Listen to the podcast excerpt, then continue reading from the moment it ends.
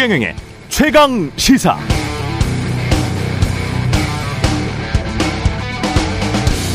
네, 한국 정치 참 보면 볼수록 한심합니다. 국민의힘 정치인들은 대통령 눈치 보는 것 같고요. 어떤 일 터지면 대통령실 메시지에 따라서 마치 앞으로 나란히 줄 서는 것처럼 하는 말이 비슷합니다. 물론 여권 내에서도 비슷, 어, 비판하는 정치인들이 있지만 대부분 원외 인사, 대통령 눈밖에 난 인사, 이른바 비주류 인사들입니다. 민주당 정치인들은 강성 지지자 눈치를 보는 것 같습니다. 어떤 일이 터지면 이른바 강성 지지자들의 목소리에 따라 찬성하는 다수와 반대하는 소수로 나뉘는 것처럼 보입니다. 돌이켜놓고 보면 이재명 대표는 과거 본인 공언대로 불체포 특권을 빨리 포기하는 게 나았고 대의원제는 진즉보다 평등하게 고치는 게 민주적으로 보이는데 민주당은 이재명 체제에서 아무런 선택도 못하고 시간만 보낸 꼴이 됐습니다. 검찰 탄압, 대통령 실정 비판으로 연명하면서 당내 혁신은 달나라로 보내버리고 있습니다. 그래서 다 한심하게 들리는 겁니다. 민주당 200만 당원들의 합의도 이끌어내지 못하는 민주당 정치인들이 어떻게 3천여만 명의 유권자들로부터 선택을 받을 수 있을까요?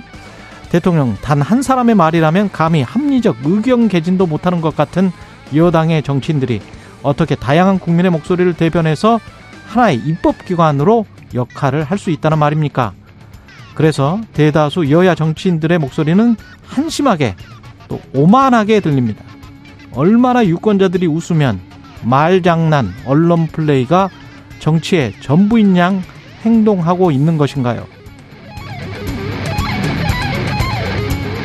네, 안녕하십니까. 8월 9일 세상에 이익이 되는 방송 최경령의 최강시사 출발합니다. 저는 KBS 최경령 기자고요. 최경령의 최강시사 유튜브에서도 실시간 방송합니다. 문자 자면은 짧은 문자 50원, 긴 문자 100원이 드는 샵9730 콩오플 무료고요. KBS 일라디오 채널에는 정치, 경제, 사회, 문화 등 다양한 명품 콘텐츠가 있습니다. 구독과 좋아요, 댓글 많이 부탁드립니다. 오늘 최강시사 오랜만에 뵙는 분들 있네요. 예, 박지원 전 국정원장, 안철수 국민의힘 의원 차례로 만나보겠습니다.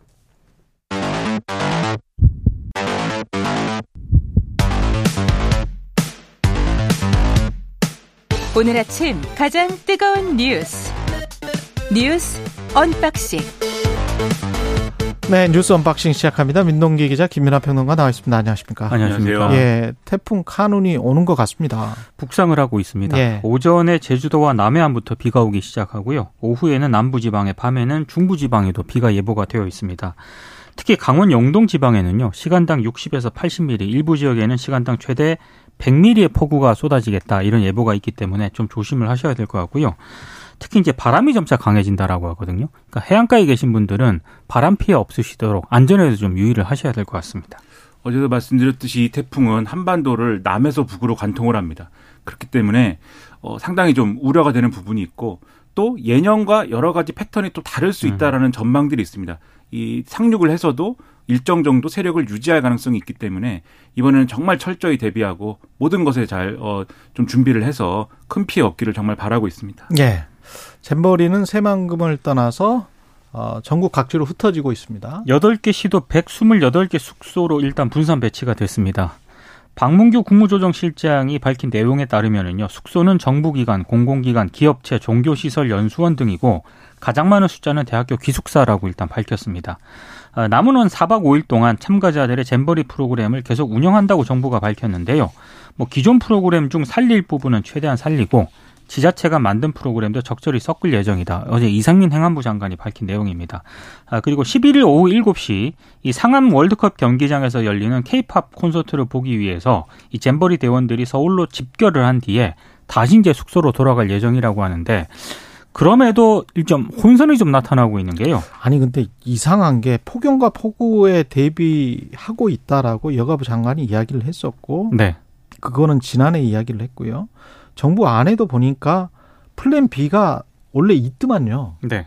원래 있고 그, 그 만약에 폭염이나 폭우가 계속될 때에는 어 전북 지역 내에 어떤 기관들로 다 이동하는 어떤 계획표 같은 게 있던데 왜 갑자기 이렇게 플랜 B가 플랜 C로 바뀐 거죠. 그러니까 태풍이 일단 아니 폭염 폭우라는 게 태풍도 폭우 아니에요? 그렇죠. 근데 이제 이런 문제인 것 같습니다. 그러니까, 그러니까 막 즉석에서 뭘 지어내는 것 같은 그런 느낌이에요. 그러니까 두 가지인데 예. 첫 번째로 이제 어쨌든 이게 어 대통령의 어떤 비상 플랜으로 가동을 해라라는 지시 이후에 이제 그런 이렇게 되는 거죠. 플랜 예. B나 이런 것들이 작동하지 않는 방향에서 지금 굉장히 이제 준비가 안 된 상황으로 돌입을 할 수밖에 없는 그런 조건이 된 거고요. 다만 이제 대통령과 정부가 그렇게 판단을 한 배경은 아마 이런 얘기라고 언론은 보도를 하고 있습니다. 그러니까 예. 태풍이 이제 아까도 말씀드렸다시피 좀 위력이 강할 것으로 예상되기 때문에 특히 남부지방 남부지방의 경우에는 이제 특히 피해가 클 수 있지 않습니까? 근데 예를 들면 그게 이제 전북이 될 수가 있는데 어 전북에 예를 들면 지금 잼버리 참가 인원이 막 4만 명에 이르고 뭐 일부 떠나가지고 3만 명 정도인 걸로 아는데 그 인원이 예를 들면 전북에 다 예를 들면 뭐 호텔이라든지 뭐 숙박을 할 수 있는 기숙사라든지 이런 데 다 들어가게 되면 전북에 예를 들면 피해가 났을 때 이 이재민들 수재민들의 경우에는 이 수용할 수 있는 공간이 줄어들 수 있다. 이게 음. 대응이 안 될 수 있다. 그렇다고 하면 이것은 이 플랜 B로는 감당할 수 없다. 막 이런 판단을 한 게 아니냐. 이런 식으로 해명을 하는 거를 언론에서 제가 봤습니다. 예. 그래서 제가 볼 때는 그러면 애초에 애초에 그러니까 폭염 폭우를 예. 말씀하셨지만 이런 태풍이 올 수 있고 예년과 다른 형태의 태풍이 또 올 수 있다라는 가능성이라는 거는 역시 대비를 했어야 되는 건데 거기에 대한 매뉴얼은 그러면 또 없었던 거죠. 음. 그러면 이 매뉴얼이 없는 상황에서 이 적용할 수 있는 지금 대안이 아니니까 대통령이 또 어떤 비상 대책을 얘기를 하고 그거에 따라서 막 우왕좌왕하면서 예를 들면 지금 이 숙소라든가 뭐 이런 부담은 다 지금 민간이 지는 거 아닙니까? 근데 그렇죠. 이 비용이라든가 이런 것들은 누가 어떻게 책임지냐의 문제도 지금 결정이 안 된 것 같아요. 뭐 결정하겠지만 음. 그런 걸 볼 때는 사실 혼선이 이루어질 수밖에 없는 상황으로 갈 수밖에 없는 전제가 역시 준비가 부족했다. 대비가 철저하지 않았다. 이렇게 될 수밖에 없는 거거든요. 그, 그 동원 체제라는 느낌이 아직도 들어요. 그러니까 60년대, 70년대 중국 어, 같은. 예. 어제 최강 시사에서도 전북 지역 그 언론 인터뷰 하지 않았습니까? 예, 전북의 소리. 근데 전북의 소리를 비롯해서 전북 지역에서는 이미 이 문제가 수년 전부터 제기가 그러니까요. 되었었고요. 예. 그러니까 왜 준비를 안 했는지 제대로 안 했는지는 일단 저도 모르겠고 저는 또 안타까운 게 그나마 이렇게 하기로 했잖아요. 음. 그래서 분산 배치하기로 했으면 이것도 준비를 좀 잘 하면 될것 그러니까. 같은데 예. 벌써부터 이제 잡음이 나오는 게 뭐 서울시립대 같은 경우에는 학생 식당 운영이 막 중단이 되는가 하면은 갑자기 2인실에 인원을 초과해서 막 3명을 배치하기도 하고 그리고 일부 대학 같은 경우는 아예 별도 공지를 안 했다라고 합니다.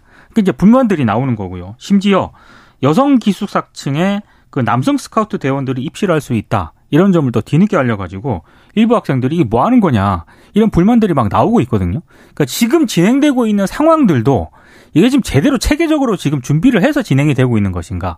이건 좀 아닌 것 같다는 생각이 계속 듭니다.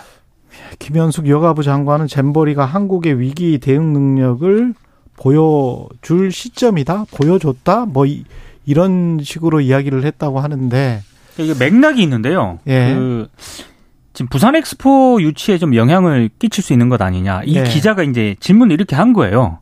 뭐 영향을 끼칠 끼치지 않을 것이다 그렇게 대답했다. 근데 이제 예. 그 대답을 하는 과정에서 방금 진행자께서 말씀을 하신 위기 대응을 통해서 대한민국의 역량을 전 세계에 보여주는 그런 시점이라고 생각을 한다. 이번 음. 사태는 오히려 대한민국이 가진 위기 관리 능력에 대해서 보여줄 수 있다 이렇게 얘기를 한 겁니다. 근데 지금 이 모든 지금 사단이 예. 왜 발생을 했는지에 대해서. 예.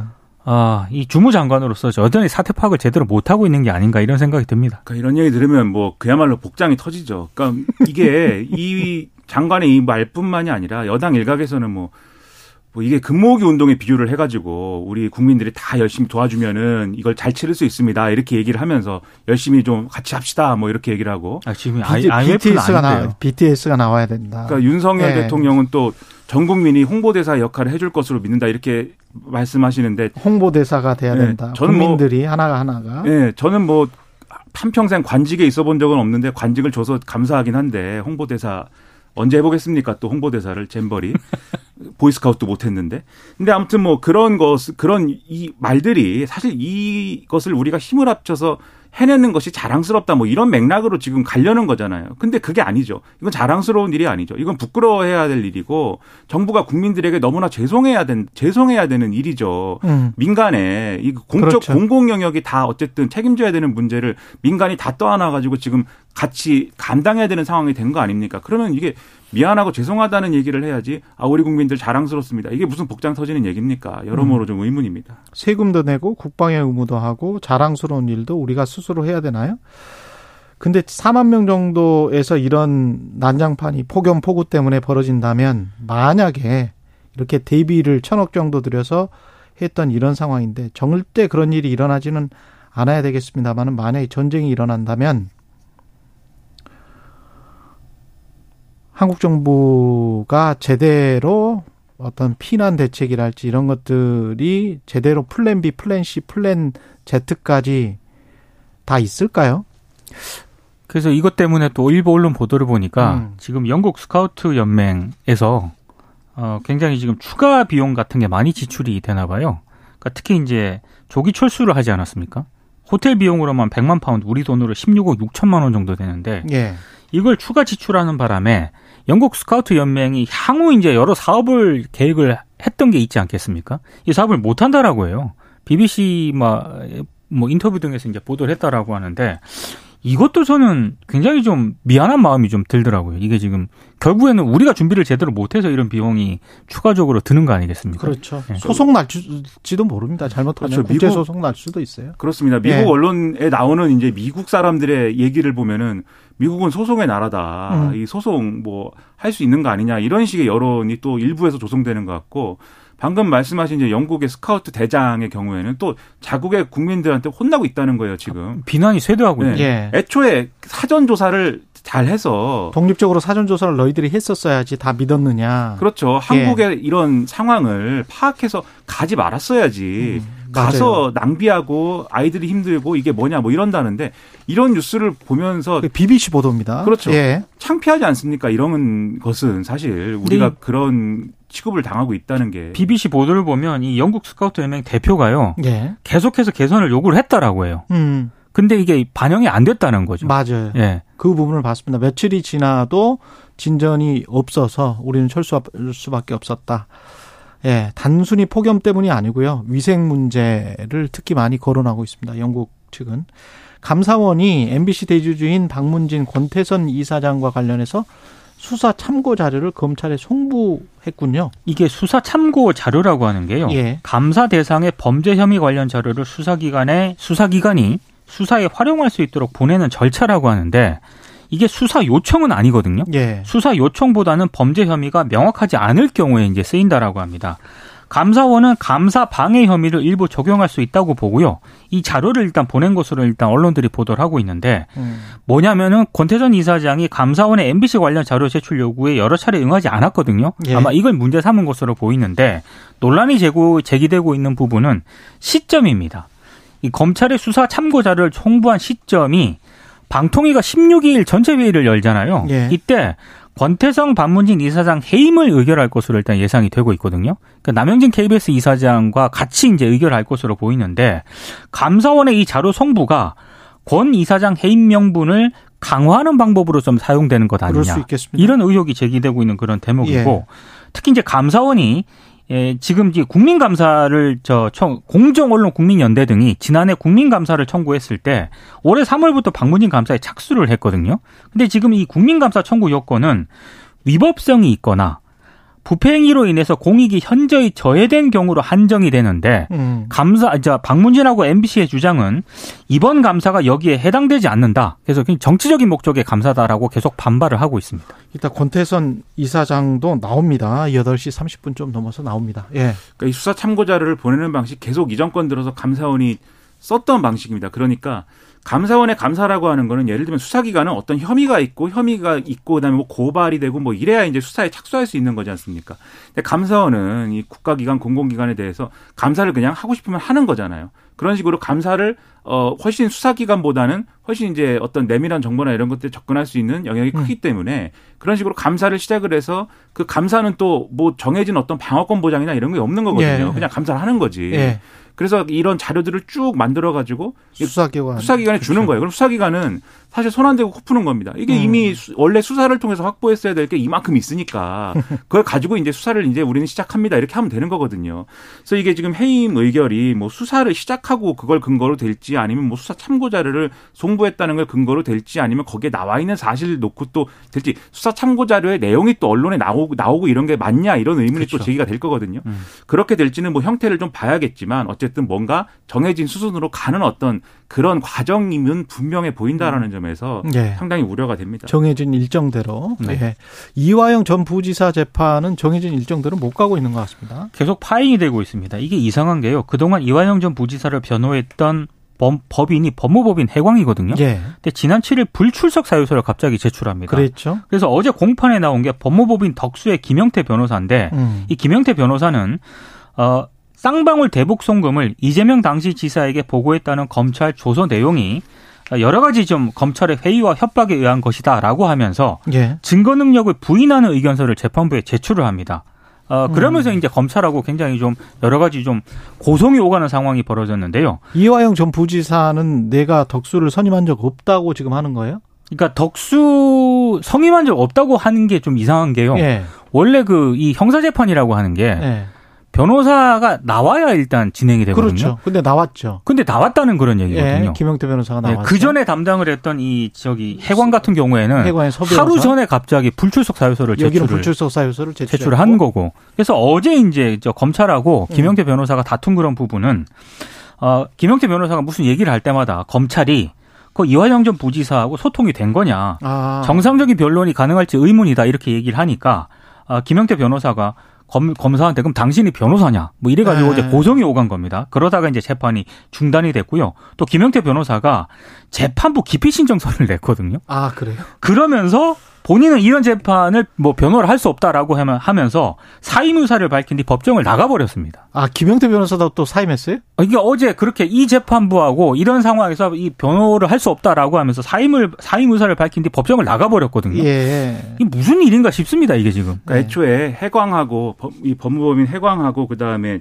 지금 뭡니까 덕수가 아마 같이 이 했을 거예요. 같이 수임을 했을 건데 그동안 재판에 이제 주로 대응해 왔던 건 해광인 것이고 덕수는 이제 뭐 오다 안 오다 했고 이제 김영태 변호사는 그동안 이제 재판에 안 왔다는 겁니다. 공판에 이제 음. 공판 절차에는 함께했지만 실제로 재판정에 이제 나오지 않았다 이 얘기인데 예. 근데 이제 김영태 변호사 와가지고 한 얘기가 이런 얘기였어요. 말씀해 주셨지만 김성태 전 쌍방울 회장 있지 않습니까? 그리고 이 사람이 검찰의 회유와 협박에 이제 넘어가서 김성태 전 회장이 이화영 전 부지사를 압박했다. 그게 뭐냐면 그러니까 이런 이제 이재명 이 당시 겨- 경기도지사한테 이러한 내용을 보고를 했다라는 얘기를 증언을 하지 않으면 음. 내가 추가적인 어떤 사실들을 폭로하겠다. 그게 예를 들면 이재명 재판 당시 2심 재판부에 내가 로비를 했다랄지 음. 그 다음에 이재명의 측근인 김용을 통해 이재명에게 후원금을 기부했다 뭐라든지 음. 그 다음에 이해찬 조정식 등이 관여한 광장이라는 조직에 비용을 댄 사실이라든지 제가 이제 이 언론에 써 있는 걸 그대로 네. 인용을 했는데 이런 거를 폭로하겠다고 협박했다라고 김성태가 이화영을 협박했다. 그렇죠. 예. 김명태 변호사가 주장을 한 것인데 예. 그러면 이게 정말 심각한 문제 아닙니까? 그렇죠. 그렇죠. 정말 이거는 엄청난 문제인데 근데 그러면 이제 양측이 막 고성을 받고 하면서 지금 말씀하신 대로 김영태 변호사가 나가버린 거잖아요. 나는 아. 사임하겠습니다 하고 아하. 그러면 이제 재판부가 이걸 판단해야 되지 않습니까? 그렇죠. 사임을 한다고 했는데 이화영 전 부지사 즉 피고인 동의합니까? 근데 동의하지 않- 동의한 도- 그 나는 해관과 같이 하고 싶다. 라고 얘기를 하는 거고 그러니까 아. 덕수하고 같이 하고 싶지 않고 해관과 같이 하고 하고 싶다. 싶다. 음. 이 얘기를 하는 거고 그다음에 김영태 변호사의 주장에 대해서는 이 법정에서 처음 듣는다. 그러니까 부정한 거거든요. 그러네. 그러니까 이게 얘기가 어떻게 되냐면 그러면 이 김영태 변호사가 나가면서 재판부 기피 신청하고 한 것은 다 이제 근거가 없이 돼가지고 이제 안 진행이 안 되는 것이고 그러네요. 이화영 전 부지사가 하고 싶은 뜻대로 이제 진행이 돼야 되기 때문에 그렇게 되겠습니다. 그렇습니다. 결국은 예. 이제 김영태 이 변호사의 주장은 이제 이 재판에서는 다루지 않는 상황이 되는 겁니다. 이제. 음, 알겠습니다. 다음 재판에서 진실이 조금 더 나올 수 있겠습니다. 22일인데요. 예. 이화영 전 부지사가 이때 어- 본인이 직접 어떤 입장을 밝히느냐 이게 굉장히 음. 변수가 될 것 같습니다. 22일 예 뉴스 언박싱 민동기 기자 김민하 평론가였습니다. 고맙습니다. 고맙습니다. KBS 1라디오 최경영의 최강시사 듣고 계신 지금 시각 7시 39분입니다. 오늘 하루 이슈의 중심. 당신의 아침을 책임지는 직격 인터뷰. 여러분은 지금 KBS 1라디오 최경영의 최강 시사와 함께하고 계십니다. 네, 품격 있는 정치 고수 오랜만에 모셨습니다. 박지원 전 국정원장 자리하셨습니다. 안녕하세요. 오랜만입니다. 예, 오랜만에 뵙습니다. 예. 총선 출마하시는데 선언은 이미 하셨고 해남 완도 진도 이 지역으로 가시는데 그쪽은 고향은 아니시죠? 제 고향이죠. 아 고향이십니까? 예. 예. 그래서 나라를 위해서 일했으니까 이제 고향 발전을 위해서 일하고 예. 거기서 당선되면 한 번 더 큰 것을 예. 향해서 노력하겠습니다. 거기에서 당선되면 더 큰 것을 예. 더큰 것이라는 거는 대통령밖에 글쎄요. 더 있습니까? 뭐 제가 지금 얘기하기는 거시기 하고 그래요. 정동영, 천정배, 추미애, 전병헌, 신계륜, 전병헌 이렇게 해서 뭐 박지원 원장님 포함해서 그 오- 이른바 old boy들이 많이 나온다고 하는데 그 당 내 기류가 좀 어떻습니까? 당 안에서는 어떻게 봅니까? 이거? 어떻게 됐든 boy 소리 들으니까 굉장히 좋습니다. 아 boy 소리 들으니까 아 저는 예. 농사를 지었습니다. 예. 그렇기 때문에 추수할 권리가 있고 음. 당에서는 아직 공천 룰 같은 것이 안 나왔지만은 음. 당이 정하는 대로 해야죠. 그러 공천 경쟁을 하, 하면 그렇죠. 된다. 예. 예. 당이 정하는 대로 해야죠. 그러나 지금 현재 지금 거론하신 분들하고는 전혀 어, 뭐 어떤 얘기해 교류나- 본 적이 없습니다. 아, 예, 그래요? 교류한 적도 없고 정동영 저는. 농사를 지었다. 예. 그리고 지금도 음. 민주당 현역 의원 그 누구보다도 예. 가장 활발하게 대여 투쟁도 하고 예. 당의 쓴소리도 하고 예. 할 말을 하고 있다. 오히려 영 보이들이 잘 못하고 있습니까 지금? 특히 저는 예. 네, 정치권에 우리 민주당의 매기 역할을 하고 있어요. 지금 매기 역할을 우리. 의원들이 이 국민과 소통을 즉 지역 관리를 굉장히 소홀히 하고 있는데 음. 저는 사실 한두 달 사이에 지금까지 6,500명하고 직접 통화를 했습니다. 그리고 지역구를 찾아가서 음. 얘기들을 많이 했는데 예. 조금 더 민주당 의원들이 더 노력하고 국민과 더 소통하고 그리고 정책적 면에서나 윤석열 정권에 대항해서 더 강하게 투쟁을 해야 위 위기를 넘길 수 있다. 저는 그렇게 생각합니다. 그 매기 그래서 저는 그런 농사를 지었고 예. 그런 역할을 하고 있다. 자부합니다. 민주당에서 매기 역할을 하고 있다라고 말씀을 하셨는데 그러면은 지금 현재 있는 어 현역 의원들은 미꾸라지가 되는 것 같은데 어떻게 됐든 더 열심히 해야죠. 예, 미꾸라지가 더 튼튼하게 되려고 매기를 풀어놓잖아요. 그렇죠. 보통. 예. 그러니까 지금 나를 현- 풀어놨죠 이미. 아 음. 그래서 지금 현재 민주당의 상황은 미꾸라지들이 좀 약한 미꾸라지들이 있- 있는 상황. 제가 뭐 그분들은 미꾸라지다, 또 약하다 예. 이런 걸 하기 전에 예, 국민이 예, 지금 윤석열 대통령이 죽을 쓰고 있는데 음, 민주당은 밥이라도 해서 해야 되는데 죽보다도 더 못하고 있지 않냐고요. 음, 그렇기 때문에 지금 현재 뭐 수도권에서 민주당이 어렵다. 음, 또 오늘 여론조사를 보더라도 예, 오늘 당장 투표를 하면 국민의힘이 더 높단 말이에요. 예. 이런 것들을 어떻게 타개할 것인가 하는 문제에 대해서는 좀 더 의원들이 국민 속으로 들어가서 더 노력을 해야죠. 그러한 역할을 제가 하고 있다. 저는 음. 한다. 그렇게 말씀드립니다. 원장님이 보시기에도 수도권이 더 어렵습니까 민주당? 아, 그건 잘 모르겠어요. 예. 저는 뭐 솔직히 얘기해서 음, 제가 지금 하고 있는 것은 우선 제 고향, 제가 목포에서 오랫동안 정치 활동을 했기 때문에 예. 불과 30분 차이지만은 해남 같은 것은 목포하고 붙어 있어요. 어, 그렇지만은 에, 우선 고향을 좀 아우르고 있고 예, 또 방송 활동, 강연 활동을 주로 하고 있기 때문에 뭐라고 얘기할 수 없습니다. 지난주에도 어, 광주교육청 조청 청소년 정치학교 강연하고 해남을 갔고 예, 또 이번 주 일요일도 어, 기독교 장로회 광주 중앙교회에서 8.15 경축 조청 강연이 있으니까 예, 가기 때문에 또 금요일 날 밤에 완도로 가서 음, 토, 일 아침까지 음. 있고 광주를 오기 때문에 음, 저는 구체적으로 수도권이 어쩌다 하는 네. 것은 언론을 통해서만 알지 잘 모르겠어요. 지금 혁신이는 거의 흐지부지 될 것 같은 분위기가 감지되는데 어떻게 보세요? 저는 김은경 예. 혁신위원장이 부처포테콘을 내려놔라. 음. 그 굉장히 염려했던 소위 명략 해동에서 어깨동무하고 나와라. 어, 분당 운운하는 분열 운운하는 사람들에게 에, 경고를 한 그러한 혁신의 공로가 있습니다. 그렇지만은 노인 폄하 발언으로 인해서 나타난 예. 그 신우이 되신다는 분의 미국 글을 보면은 예. 굉장히 납득이 가더라고요. 그리고 어떻게 됐든 이런 문제가 있기 때문에 이재명 대표가 음. 또는 에, 김은경 혁신위원장이 스스로 자리를 물러나가는 것이 좋다. 자리를 물러나는 것이 좋다. 그렇죠. 혁신위원장으로서 어, 혁신위는 뭐 한 8월 중순 말까지만 하고 나 뭐 나가겠다고 하는 건데 그것도 정치라고 하는 기다리 거. 기다리지 말아야 된다. 정치라고 하는 것은 책임 네. 정치예요. 어. 예, 국민들이 그러한 것을 원하지 않습니다. 그렇기 때문에 이재명 대표 리더십을 분명히 세우기 위해서는 따끔하게 경고와 함께 잘 정리가 돼야 된다. 그래서 저는 이재명 대표가 해임을 시키든 안 그러면은 이 원장 스스로 자퇴를 하는 것이 좋다. 그것이 혁신 위원장이 바라는 민주당의 혁신이다. 그러나 혁신 위원들은 저는 8월 말보다는 그래도 혁신 위원장이 지금까지 딱 보면은요. 아 혁신 위원장은 사퇴를 하고 그렇죠. 예.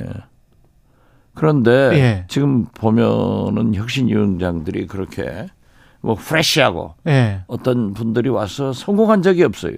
음. 역대 정당사를 보면은 혁신위원장으로 성공하신 분이 박근혜, 예. 김종인 그렇죠. 두 분이 성공을 예. 했다고요. 역시 정치를 아는 사람이 후임 혁신위원장이 돼가지고 민주당의 혁신은 계속해야 된다. 음. 저는 그렇게 생각합니다. 그래요. 그런데 혁신위원장이 사퇴하고 난 다음에 그런 파- 비판이 바로 나올 것 같은데 이게 어쩌면 이재명 대표 책임론을 무마시키기 위한 꼬리 자르기다. 혁신위가 아, 그러면 꼴이 아니라 예. 몸통이라도 잘라야죠. 몸통이라도 잘라야 된다. 몸통이 혁신 위원장 아닙니까? 그럼 그 다음에 혁신은 어떻게 합니까? 그 다음에 그렇기 때문에 8월 뭐 말까지인가 뭐 언제까지 음. 혁신위를 하지 않는다고 그러는데 예. 지금 국민의힘은 예. 자기 집 연탄 불 꺼졌는데 자기 집 냉, 에어컨 고장 났는데 나무 집 연탄 불, 나무 집 냉, 저, 에어컨 걱정한다고요. 예. 자기들 혁신위는 지금 뭐 하고 있는 거예요? 어, 어. 예. 어디 냉장고에 넣어놨나요? 예. 어, 그런데 어떻게 됐든 정당이라고 하는 것은 특히 총선을 앞두고 있는 예. 것은 계속 혁신해 나가야 돼요. 음. 그렇기 때문에 저는 민주당의 혁신위가 8월 말로 종식시킬 게 아니라 음. 좋은 혁신위원장을 특히 정치적 경험- 경험을 가진 그런 분들을 혁신위원장으로 어, 모셔서 음. 민주당의 혁신은 계속돼야 된다. 예. 저는 그렇게 생각합니다. 민주당이 수도권에서도 힘들 것 같다. 그 위기설 그 안에 그 핵심은 사실은 이재명 대표의 위기설이잖아요. 이거를 타개하지 않고 어떻게 혁신 혁신이 될까요? 저는 며칠 전부터 예. 민주당의 8월은 폭염보다 더 폭염이다. 음. 첫째, 19명의 돈봉투. 의원들이 실명으로 공개되고 있잖아요. 예. 아직 세 분이 안 됐지만은 된다고 있다는 거예요. 음. 그 다음에 김은경 혁신위원장의 노인 폄하 발언과 그 가족사, 예. 가정사. 세 번째가 이재명 대표 8월 구속영장 청구설. 이런 것들이 굉장히 뜨겁게 오고 있는데 음. 이걸 피할 길이 없어요. 그렇기 때문에 저는 민주당의 최대 혁신은 단결이고 음. 강한 민주당에 대해서 싸울 건 싸워라 이거죠. 그래서 저는 김대중 해고록을 우리 민주당원들은 다 읽어라. 그래서 그 김대중이 되자. 김대중은 어떻게 음, 그 고난과 탄압을 극복하고 승리를 했는가. 지금 현재 우리 민주당은 그런 위기이지만은 예. 저는 감 세프템버 9월이 오면 길이 열릴 것이다. 저는 그렇게 보고 있습니다. 9월이 오면 길이 열릴 것이다. 그렇죠. 어떻게? 정기 국회가 열리면은 예. 검찰의 칼이 그렇게 춤출 수 없습니다. 무뎌지는 거죠. 그렇기 때문에 지금 현재 예. 19명의 우리 국회의원들 어, 윤관석 의원은 구속돼 있고 예. 어, 전부 부인하고 있지만은 그 실명들이 나오고 있는 것을 검찰발 기사로 나오고 있는 것을 음. 어떻게 하냐고요. 근데 조홍천 의원 같은 경우는 추석 밥상에 뭔가 영장 청구를 해가지고 그걸로 말을 만들 것이다. 그 이야기만 하게 만들 아, 것이다. 그것은 검찰 시나리오에 예. 어떻게 우리 민주당이 따라가냐고요. 근데 그거를 이제 지금 이재명 대표만 예. 하더라도 음, 이화영 부지사니 음, 뭐 백현동이니 예. 직접 연결이 안 되잖아요. 어, 그러한 설설설이지. 예. 이러한 것을 두고 검찰이 우리를 옥박질러 오는 것을 지금 19명의 국회의원들도 절대 자기는 아니다. 라고 하지만은 국민들은 지금 믿고 있다고요. 그 영장 청구를 해오면 그냥 정면 돌파를 해버려서 실질 심사를 받아버리는 것. 아니 글쎄 본인의 공헌대로. 어떻게 됐든 예. 어떻게 됐든 검찰이 지금 현재 그렇게 직접 연결이 되지 않는데 음, 정치적 탄압의 목적으로 영장 청구를 하게 둬서는 안 된다 이거죠. 지금 현재 윤석열 정부의 가장 큰 잘못이 정치는 검찰 수사하듯 예. 검찰 수사는 정치하듯 하기 때문에 문제가 있는 거 아니에요. 그렇기 아, 때문에 예. 민주당은 단결해서 음, 싸워라 이거죠. 음. 싸우지 않으면 지금 되지 않지 않습니까? 물론 돈봉투 의원들이 발각되면은 음. 그대로 어, 움직여야죠. 검찰에 수능해야죠. 지금 저는 검찰이 윤석열 대통령 장모 구속하고 예. 박영수 특검 구- 구속하고 음, 윤관석 의원 구속을 하는 것을 보면은 오동잎 떨어지면 가을이 온 것을 알아야 돼요. 예. 민주당으로 향하는 검찰의 칼을 잘 분석해서 대응을 해야 된다. 저는 그렇게 봐요. 마지막으로 이 잼버리 대회는 어떻게 수습해야 될까요? 잼버리 대회는 지금 현재 우선은 예. 저는 각 도시로 특히 서울 등 도시로 온 잼버리 대원, 대원들을 우리가 길에서 만나면 손가락 하트도 보내주고 음. 어? 박수도 쳐주고 그렇게 환영하고 좋은 행사를 빨리 끝마치고 예. 원인을 규명해야지 음. 지금 이 판국에 서로 문정부 잘못이다? 음. 내 잘못은 없다? 전라북도가 잘못이다? 이건 아니라고 생각해요. 음. 일단 행사를 잘 끝마치고 그리고 이 잘못을 규명해야 된다. 음. 단 불쌍한 여가부나 예. 전라북도로 책임 전가하지 마라. 불쌍한 문재인 정부로? 넘기지 마라. 예. 그렇잖아요. 몸통은 항상 못 건들고 지금 오선 같은 거 보세요. 음. 김영만 지사 못 건들잖아요. 음. 그리고 이렇게 깃털들만 잡아넣으면은 국민이 납득하겠느냐. 윤석열 대통령답게 예. 검찰총장 다 했을 때 박근혜, 이명박 다 구속한 사람들 아니에요. 음. 그렇게 좀 크게 해봐라 이거죠. 박지원 전 국정원장이었습니다. 고맙습니다. 네, 감사합니다.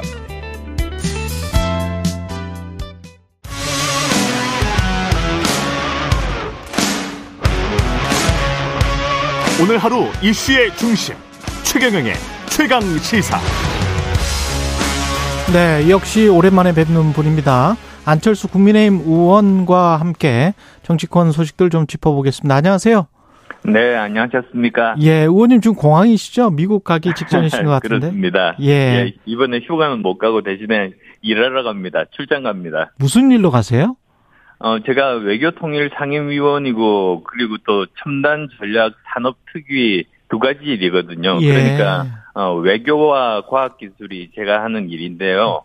어, 지난달에는 콘돌리자 라이스 전 국무장관 만나서 대담을 했고, 이번 달에는 그 워싱턴 DC의 존 볼턴 어, 전 아. 국가안보 보좌관, 그 다음에 또 여러 싱크탱크에서 그 여러 세미나들이 준비되어 있습니다. 예. 그리고 뭐 그것뿐만 아니라 어, 과학기술 쪽도 제 담당이다 보니까 실리콘밸리에 어, 저랑 오랜 인연이 있는 그 스탠포드 법대 그 제가 방문학자로 있었거든요. 예, 예. 그래서 거기에 있는 분들 벤처 캐피탈 그리고 벤처 기업가 어, 이런 분들 뵈러 갑니다.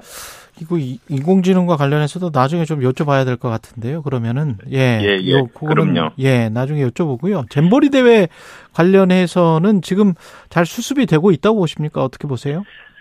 어, 지금 참 안타깝습니다. 우선은 좀 늦었지만, 네. 그래도 피해를, 어, 최소한으로 줄일 수 있는 방법을 지금 열심히 강구를 하고 있는 것 같은데요. 음, 걱정이 또 곧 이제 태풍이 불지 않습니까? 그렇죠.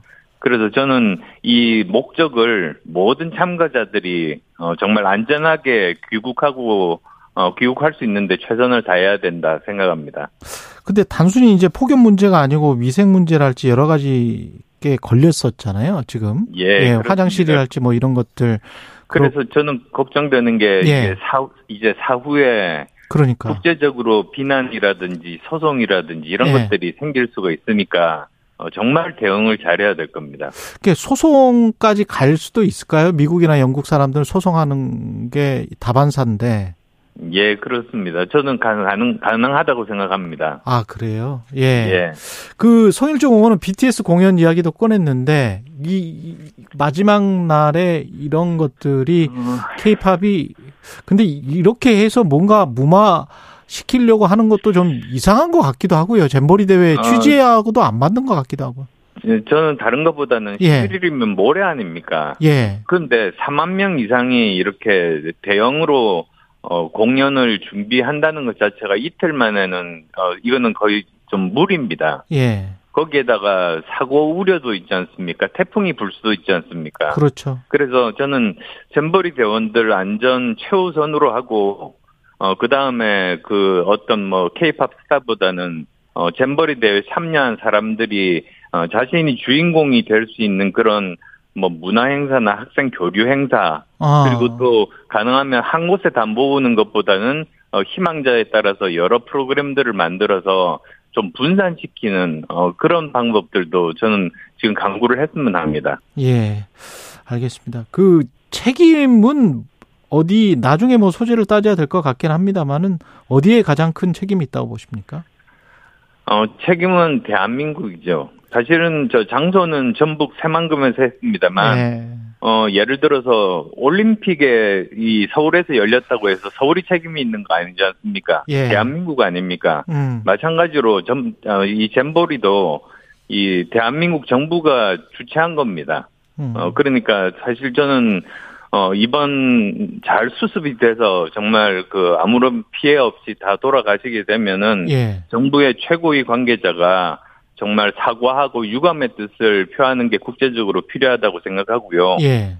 그리고 마친 다음에 철저하게 감사를 해서 어, 책임 소재를 분명히 해서 어, 이 정말 가장 큰 책임이 있는 장관은 저는 해임을 해야 된다고 생각합니다. 아. 그리고 또 다시는 이런 일이 반복되지 않을 수 있도록 체계를 만드는 일, 어, 저는 그게 꼭 필요하다고 생각합니다. 조직위에 지금 들어가 있는 게 여가부 행안부인데 책 가장 책임이 있는 장관은 해임을 해야 된다. 네, 그렇습니다. 예. 여가부 문체부 행안부 장관이 지금 공동 조직하고 있고 전북도지사 있고 스카우트 연맹 회장 있고 뭐 이런 조직이죠. 다섯 명이 예. 예. 아마도 우리나라가 그렇게 엄중하게 이 사안을 보고 어, 그 거기에 대해서 제대로 책임을 묻고 대처하는 모습을 보이는 것이 음. 어 다른 외국에 대해서도 어 뭐 여러 가지 소송의 여지라든지 불만을 어느 정도는 잠재울 수 있을 겁니다. 그러네요. 예. 그, 그런가 하면은 지금 저 의원님 지역구가 분당이시잖아요. 그렇습니다. 예, 분당구 서현역에서 지금 흉기 난동 사건이 일어났었는데 현장에 또 다녀오셨었죠? 예, 정말 안타까운 일이었습니다. 예, 이 관련의 대책이 있습니까?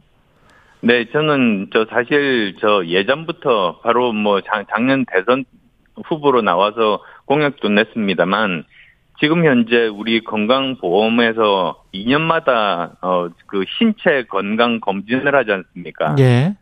근데 이것, 이것과 마찬가지로 신체뿐만 아니라 정신 어, 질환에 대해서도 이 검진을 해야 된다고 주장을 했습니다. 왜냐하면 어, 선진국의 예를 보면 점점 정신질환 문제가 어, 점점 커지고 있습니다. 예. 어, 그래서 이런 것들에 대해서는 어, 사실 어, 모르시는 분들도 많으신데 어, 조기에 그것을 어, 보고 치료를 하면 효과를 볼 수 있거든요. 예. 어, 그래서 예방 차원에서 전 연령대에 걸쳐서 어, 2년마다 지금 건강 검진 하는 것처럼 예. 이런 어, 정신에 대해서도 검진을 해야 된다.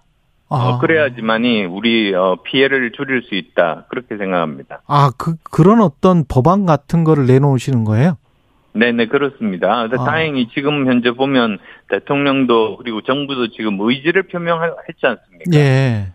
어 그래서 제가 제안한 대로 아마도 진행이 어, 될 거라고 생각을 하고 저도 면밀히 주시하고 어, 거기에 부족한 부분이 있으면 어, 제가 보충하는 그런 역할들을 열심히 하겠습니다. 그렇군요. 전 연령대에 대해서 정신 건강과 관련한 건강 검진도 필요하다. 이런 말씀이시고요. 예. 그 심평 변호사가 사과하긴 했습니다만은 국민의힘 내부에서는 뭐 수도권 전멸 이 이 발언의 여파가 계속되고 있는 것 같은데 그만큼 위기 의식을 느낍니까? 아니면은 그냥 과장된 말이다라고 생각하시나요? 어, 심각한 위기라고 저는 생각합니다. 아 그러세요? 예. 왜 그러냐면 일단은 어 인물난이 어 생각보다 심각합니다. 음, 왜 그러냐면 어느 정도 보면 각 지역마다 인지도도 있고 이제 국회의원 업무를 수행할 수 있는 그런 분들이 계시지 않습니까? 예. 근데 작년 지방선거 때 이런 분들이 지자체 장으로 나와서 대거 당선이 되셨어요. 그 다음에 또, 어, 그렇지 않은 분들 중에서도 어, 새롭게 공공기관의 장이 자리가 비어가지고 공공기관 장으로 가신 분들이 있습니다. 그러다 예. 보니까 특히 수도권을 중심으로 해서 어, 사람이 없습니다. 음. 그래서 당선될 만한 사람들이 없는 데다가 예. 대부분의 그 현재 국회의원들이 민주당이다 보니까 이름을 이름이 알려지지 않는 신인이 그분들과 대항해서 싸우기가 대단히 어렵습니다. 아. 예, 거기다가 또, 또, 또 있죠. 사실 뭐 갤럽을 포함해서 여러 여론 조사들을 보면은 예. 내년에 야당을 뽑겠다는 어, 의견이 여당을 뽑겠다는 의견보다 작게는 10%에서 많게는 20%까지 어, 야당을 뽑겠다는 분들이 더 많으시거든요. 정부 견제론, 총선에서의 네, 정부 견제론. 그렇습니다. 예. 그래서 원래는 어, 대선에서 윤석열 대통령께서 승리하신 이유가 보수와 중도의 결합이었었는데 예. 지금은 보시면 그 뭐 주로 갤럽 말씀드리겠습니다. 갤럽에서 보면은 중도 무당층 2030 지지율이 20% 정도 됩니다. 음. 어, 당선됐을 당시에서는 어, 야당보다 높았거든요. 예.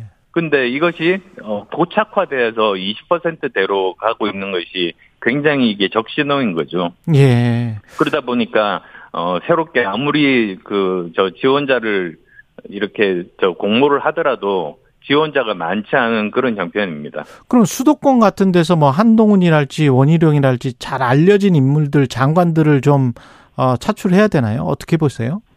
네, 차출에도 한계는 있습니다. 네. 워낙에 뭐 전체 국회의원 중에 절반 이상이 수도권 아니겠습니까? 예. 어, 그래서 저는 뭐 그런 어, 장관들도 좋지만은 어, 그 적극적으로 찾아다니면서 사실은 정말 좋은 인재는 어, 본인이 나서서 자기가 하겠다고 손드는 것보다는 어, 직접 찾아서 어, 부탁을 해야만이 가능하거든요. 음. 그리고 제가 지금까지 경험해 보면 어 3개월에서 6개월 정도 걸립니다. 아, 그렇게 많이 걸리는군요. 예. 예, 예, 많이 걸립니다. 이게 정치를 한다는 것 자체가 어, 가족들도 동의해야 되고 굉장히 어려운 일이기 때문에 자기 인생을 바꾸는 일 아니겠습니까? 예. 어, 그래서 어, 그것을 위해서는 지금 현재 뭐 한 8개월 남았나요? 음. 그러면 정말로 시간이 없습니다. 지금 당장 시작 해야만 된다고 저는 말씀드립니다.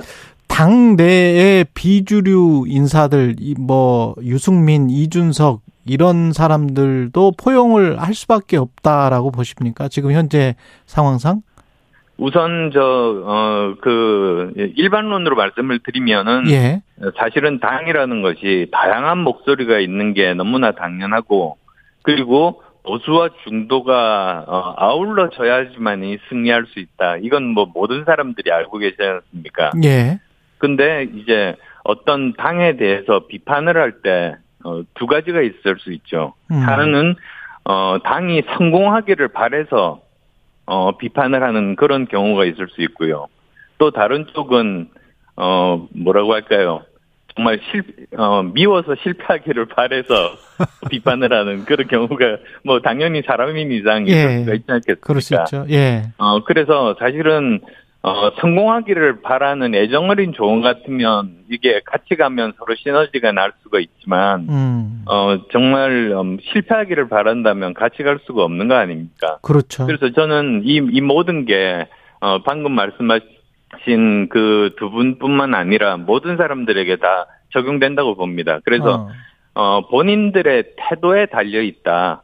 본인들 태도에 달려 있다. 예. 네. 이 당, 어, 이 자기가 속해 있는 당이 성공하기를 바래서 어, 애정 어린 조언 내지는 쓴소리, 뭐 약이라는 게 쓴법이니까요. 예. 어, 그렇다면은 같이 갈 수는 있지만, 그렇지 않다면, 오히려 내부 분란이 초래될 수 있다. 어, 어. 그래서 그, 그런 것들에 대해서 본인도 입장이 분명하게 돼야 되고, 당도 어, 그것에 대해서 어, 제대로 정리가 돼야 된다고 생각합니다. 의원님이 지금 분당 갑이신데 만약에 예. 당에서 험지 출마를 권유한다면 어떻게 하실 작정이세요?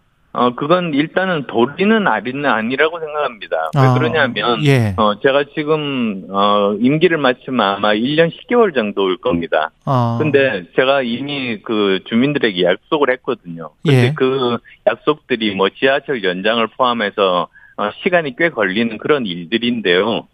어, 그런 약속들을 마다하고 한 번 당선됐다고 또다시 1년 뭐 그 2년도 안 돼가지고 다른 지역으로 옮기는 건 그건 그 정치인의 도리는 아니거든요. 예. 어, 그러니까 어, 정, 정치인이 제일 중요한 것이 주민들과 약속을 지키는 그- 일이고 그렇죠. 그래서 지역을 함부로 옮기는 건 저는 옳지 않다. 어, 어. 그리고 그것이 당에도 나쁜 영향을 미칠 거다. 그렇게 생각합니다. 지난 그 올 초죠. 올 초에 그 최강 시사와의 인터뷰에서 1월 달인데요. 당내 공천에 대한 공포 분위기가 있다. 지금 한 7, 8개월 지났는데 그 아직도 그렇습니까? 아니면은 좀 달라졌습니까? 분위기가? 음, 여전히 저는 그렇다고 생각합니다. 아, 그래요? 어, 마- 예. 많은 분들이 어, 어떤 사안에 대해서 어, 제 목소리를 잘 못 내고 있거든요. 예. 개인적으로 이야기를 해보면 어떤 부분들은 어, 문제라고 생각을 해도 예를 들면 어, 저는 거기에 대해서 어, 이렇게 인터뷰에서 제대로 이야기를 합니다만 예. 어, 저와 같은 생각을 가진 분들이 주저하고 이야기를 하지 않는 그런 경우들을 많이 봤습니다. 음. 어, 그건 저는 그 당에 그렇게 바람직하지 않다고 생각하는 입장이어서요. 예.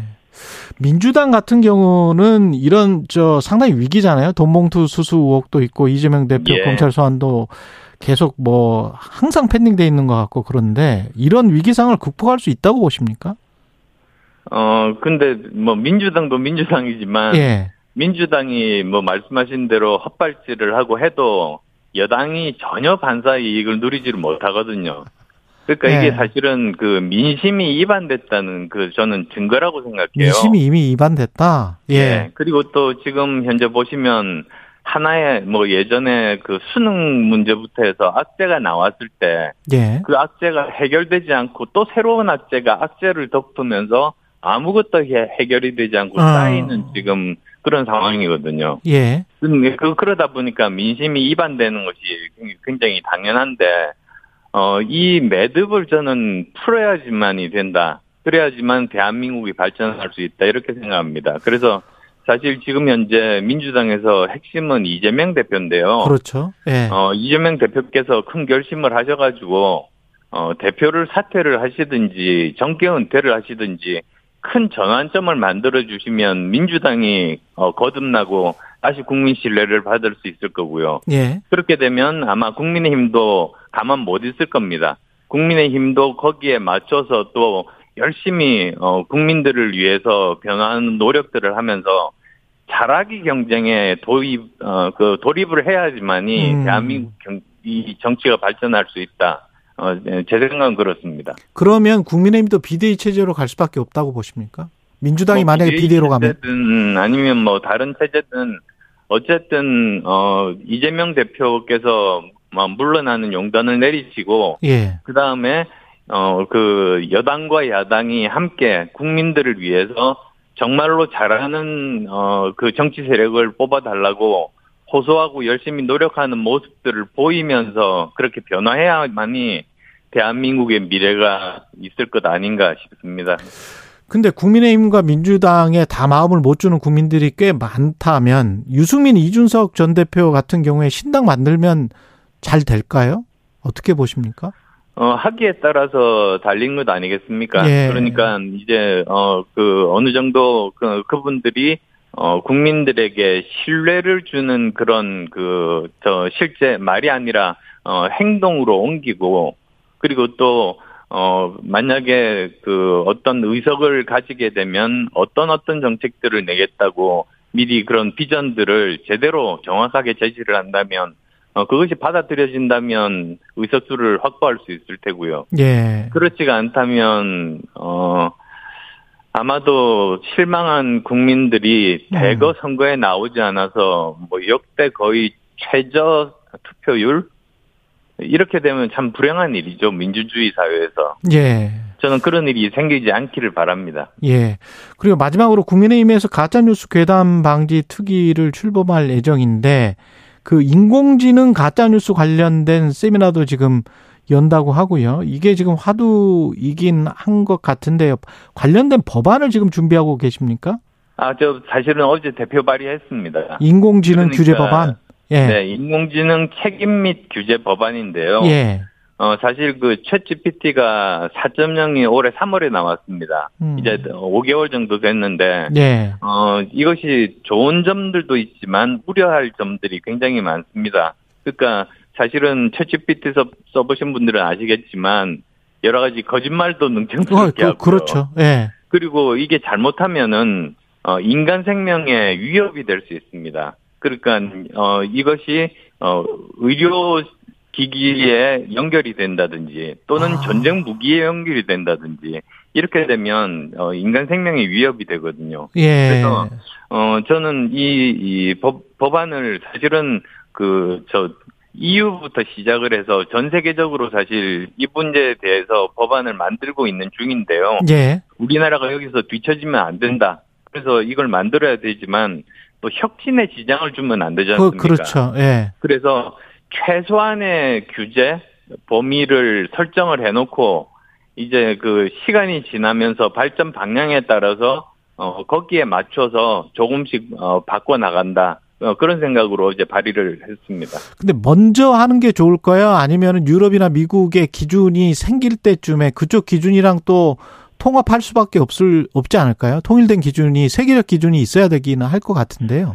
어 그래도 저는 먼저 하는 것이 의미가 있다고 생각합니다. 아, 그렇습니까? 어, 예. 먼저 하고 그리고 또 거기에 대해서 서로 의견, 이견이 있으면 서로 만나서 이야기를 하면서 어느 정도 우리가 먼저 만들면 국제 표준을 또 주도할 수 있거든요. 예. 인공지능은 저는 결국은 국제 표준으로 갈 거라고 뭐- 봅니다. 그렇겠죠. 예. 어, 그래서 어, 그런 곳에서 우리가 헤게모니를 잡기 위해서도 음. 먼저 이것에 대해서 안을 내고 그 안을 중심으로 서로 의논을 하면서 바꿔 나가는 게 어, 음. 우리가 어, 주도권을 쥐고 바람직할 수 있는 방법이라고 생각하는 거죠. 예, 여기까지 듣겠습니다. 미국 잘 다녀오시고요. 안철수 국민의힘 의원이었습니다. 고맙습니다, 의원님. 네, 감사합니다.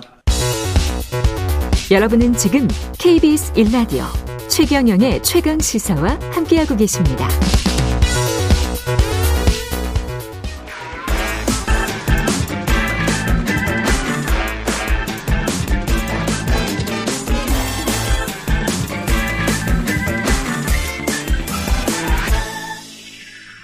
네, 아까 안철수 의원이 정부 견제론이 정부 지원론보다 높다. 이렇게 이야기했는데요. 그 부분에 대해서 한국갤럽이 자체 조사 8월 1일부터 8월 3일까지 조사한 결과가 있네요. 현 정부를 지원하기 위해 여당 후보가 많이 당선돼야 된다. 36%. 현 정부를 견제하기 위해 야당 후보가 많이 당선돼야 된다. 48%. 10%포인트 이상 차이가 나고요. 해당 조사에 따르면 무당층 비율은 32%로 집계됐습니다. 자세한 내용은 중앙선거 여론조사 심의 홈페이지 참조하시면 됩니다. 예, 한 번 더 뉴스. 오늘은 경향신문 박순봉 기자와 함께 하겠습니다. 안녕하십니까. 네, 안녕하세요. 강서구청장 보궐선거가 10월 11일 한두 네. 달 남았네요. 맞습니다. 예. 일단 보궐선거 왜 치러지는지 그렇죠. 요거 먼저 짚어봐야 될 것 같은데 예. 이 전임 강서구청장이 누구였는지를 좀 짚어봐야 돼요. 예. 김태우 전 강서구청장이었거든요. 예, 김태우. 국민의힘 소속이었고요. 그렇죠. 예. 어떤 인물이냐면 원래 검찰 수사관이었는데 이 문재인 정부에서 청와대에 파견이 됩니다. 그래서 특별감찰반으로 일하게 되는데 거기서 일하다가 청와대의 비리에 대해서 폭로를 하면서 특별감찰관의 반의 비리에 대해서 폭로를 하면서 주목을 받게 됐고요. 당시 한 서른여 건을 폭로를 했는데 그 중에 대표적인 게 청와대 민정수석실이 유재수 음. 전 경제부 시장의 그 뇌물수수 혐의를 무마했다. 감찰하려고 예. 했는데 무마했다. 요거는 조국 전 민정수석을 겨냥한 그런 내용이 되는 거고요. 그랬었죠. 그리고 또 환경부 블랙리스트 사건 요런 내용도 폭로를 했습니다. 이렇게 폭로를 하게 되면서 청와대는 그만두고 나올 수밖에 없었고요. 그리고 이 과정에서 공무상 비밀 누설을 했다. 이런 혐의로 검찰에 기소를 당하게 돼요.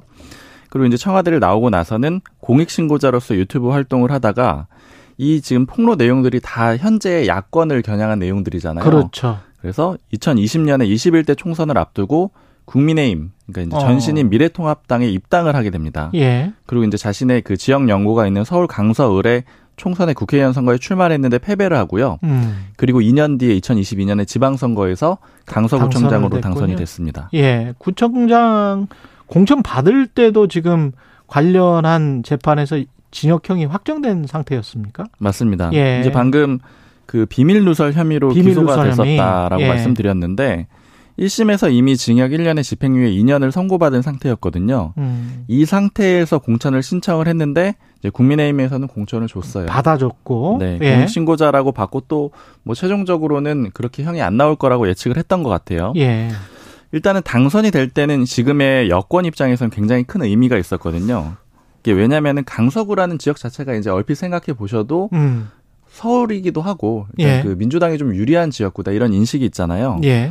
보수 정당의 구청장이 나온 게 12년 만이었고요. 그렇군요. 예. 현재 지금 강서구 국회의원들 갑을 병이 있는데 다 민주당 의원들이에요. 음. 그러다 보니까는 국민의힘 입장에서는 굉장히 좀 그 이례적인 그러네. 상황이었고 가불병이 다 민주당인데 거기에서 구청장이 국민의힘이 됐다. 그렇죠. 예. 신승을 거뒀는데 그때 김승현 후보가 민주당에서 나왔는데 2.61% 포인트 차이로 이기게 됩니다. 음. 근데 이런 상황이다 보니까는 국민의힘에서는 굉장히 의미를 뒀던 그런 구청장이었어요. 예. 근데 뭐 형이 확정됐으니까 자리는 지난 5월에 잃게 된 겁니까? 대법원 확정. 맞습니다. 그 예. 2심에 2심이 지난해 8월에 있었고 대법원 최종심이 지난 5월에 있었는데 아까 말씀드린 1심 판결대로 그대로 다 확정이 됐습니다. 이렇게 되면서 취임한 지 1년도 못 돼 가지고 자리를 내놓게 된 거죠. 그러네요. 양당의 분위기는 국민의힘은 약간 침울할 것 같고 그렇죠. 민주당은 서로 하겠다고 할 사람들이 많을 것 같고 어떻습니까? 후보군 자체가 좀 달라요. 예. 그러니까 방금 국민의힘은 뭐 침울하지 않겠느냐라고 예. 하셨는데 일단 거론되는 후보가 없는 상태고 아 국민의힘은 거론되는 네. 사람이 없고. 예. 민주당은 후보가 좀 난립하고 있다 이렇게 볼 수가 있는데 예. 당연히 이제 민주당이 좀 되는 판이다 이렇게 좀 보는 분위기들이 있거든요. 왜냐하면 음. 은 국민의힘 소속 구청장의 잘못으로 보궐선거가 치러지는 거잖아요. 그렇죠. 그러다 보니까 그리고 원래 수도권 자체가 민주당에 유리하기도 하고요. 예. 그러니까 이제 민주당에서 여러 명들이 지원을 했는데 지금 예비 후보 공모에 벌써 13명이 지원을 했다라 그래요. 음. 근데 이제 중앙당에서는 일단은 전략 공천을 하겠다 이런 방침을 세운 상태거든요. 예. 그래서 이제 예비 후보들 중에서 혹은 이제 새로 인물을 좀 찾고 있는 그런 상태가 돼 있고요. 그리고 이제 아까 이 가불병 국회의원들이 다 민주당 소속이라고 말씀드렸잖아요. 예. 그러다 보니까 좀 이해관계가 걸려 있는 거예요. 왜냐하면 음. 이제 강서구청장에 뭐 자신이 지원했던 시의원이라던가 이런 사람들을 서로 넣기 위해 좀 노력을 하는 그런 과정들이 있거든요. 그럴 수 있네. 네, 예. 근데 이해관계가 복잡해서 아직 후보군이 확정이 되지 않은 상태고요. 음. 게다가 아까 국민의힘이 후보를 아직 내지 않은 상태이고 거기는 어떻게 확실히 할지 무공천 무공천인 거예요? 지금 그런 분위기인데 아직 예. 공식화하진 않았어요. 공식화는 안 했다. 예. 왜냐면 이제 무공천으로 방향을 잡았다 이런 얘기들은 많이 나오고 이제 저도 그 지도부 사람들을 두 명한테 물어봤는데 그렇게 얘기를 하더라고요. 일단은 국민의힘 지도부에 네 예. 무공천 쪽으로 방향을 좀 잡았다라고 얘기를 하는데 이제 왜 그렇게 했느냐 이렇게 물어보니까 일단 첫 번째는 좀 명분이 없다라는 거예요. 그러니까 아까 이제 없다. 말씀드린 대로 이 김태우 전 구청장이 국민의힘 소속이었고 결국에는 그런 이유로 다시 치러지게 되니까 내보내기가 힘들고 그리고 국민의힘에서 야당 비판할 때 민주당 비판할 때 이제 많이 그 드는 예가 뭐 예를 들어 그 서울시장 보궐선거 때 후보 냈으면 안 됐다. 그러니까 박원순 전 그렇죠, 시장 그렇죠. 뭐 그런 식으로 공격들을 많이 했었잖아요. 그렇죠. 근데 이 강서구청장 하나 가져오기 위해서 그 소위 말하는 내로남불 프레임을 포기하기는 좀 어려운 거죠. 그렇겠습니다. 네, 그래서 이제 명분이 예. 없고 그다음에 후보도 좀 마땅치가 않다 그래요. 그러니까 음. 이 지역구에 그나마 좀 있었던 게 김성태 전 원내대표, 음. 김성태 전 의원이 있는데 뭐 구청장 하고 싶어 하진 않아요. 왜냐면 원내대표까지 그렇죠. 했던 인물이고요. 예. 그리고 국민의힘에서 박대수 의원도 좀 거론이 됐었거든요. 박대수 의원은 왜 거론이 됐냐면 여기가 대한항공 노조위원장 출신인데 네. 아, 그 그렇습니까? 김포 쪽에 좀 이렇게 강서 이렇게 해가지고 좀 그렇죠. 지역구에 이 유관된 사람들이 많이 산다 이런 이유로 좀 추천이 있었는데 역시나 본인이 그 국회의원 한 다음에 구청장 하고 싶어 하지도 않을 뿐더러 음. 그 지역에 살지도 않는다 그래요. 그러니까 아, 그러다 그렇습니다. 보니까는 예. 이제 안 나오게 되는 거고 음.